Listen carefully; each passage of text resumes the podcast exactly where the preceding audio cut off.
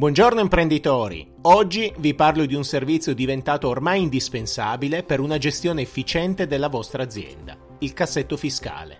Il cassetto fiscale è un servizio dell'Agenzia delle Entrate che permette la consultazione dei propri documenti e delle proprie informazioni fiscali. Dati anagrafici, sezione in cui è possibile verificare la residenza, il domicilio fiscale, la sede e l'attività svolta le dichiarazioni fiscali, sezione in cui è possibile consultare e scaricare in autonomia tutte le dichiarazioni fiscali depositate negli anni, certificazione unico, 730, redditi, IRAP, 770 o IVA. Dati degli eventuali rimborsi richiesti, dati dei pagamenti effettuati tramite modello F24 e F23. In questa sezione è possibile scaricare le ricevute di pagamento, ma anche interrogare i pagamenti effettuati sulla base degli anni e del codice tributo.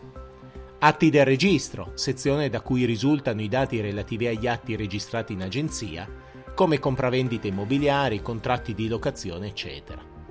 Dati e informazioni relative agli studi di settore ISA, di cui vi ho parlato in un precedente podcast. E inoltre le informazioni sul proprio stato di iscrizione al VIES. È possibile accedere al proprio cassetto fiscale dal portale dell'Agenzia delle Entrate attraverso SPID o carta d'identità elettronica, oppure attraverso la Carta Nazionale dei Servizi.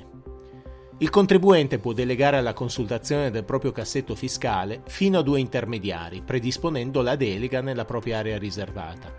Allo stesso modo è possibile anche revocare le deleghe precedentemente assegnate.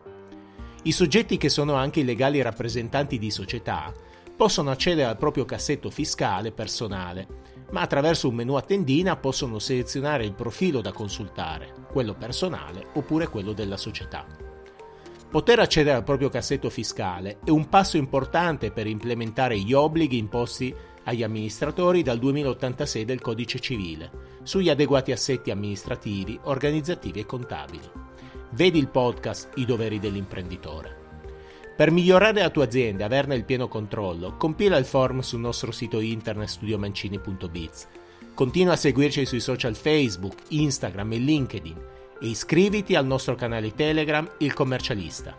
Non perdere i prossimi podcast ogni lunedì mattina. Io sono Marco Mancini, dottore commercialista e business coach professionista.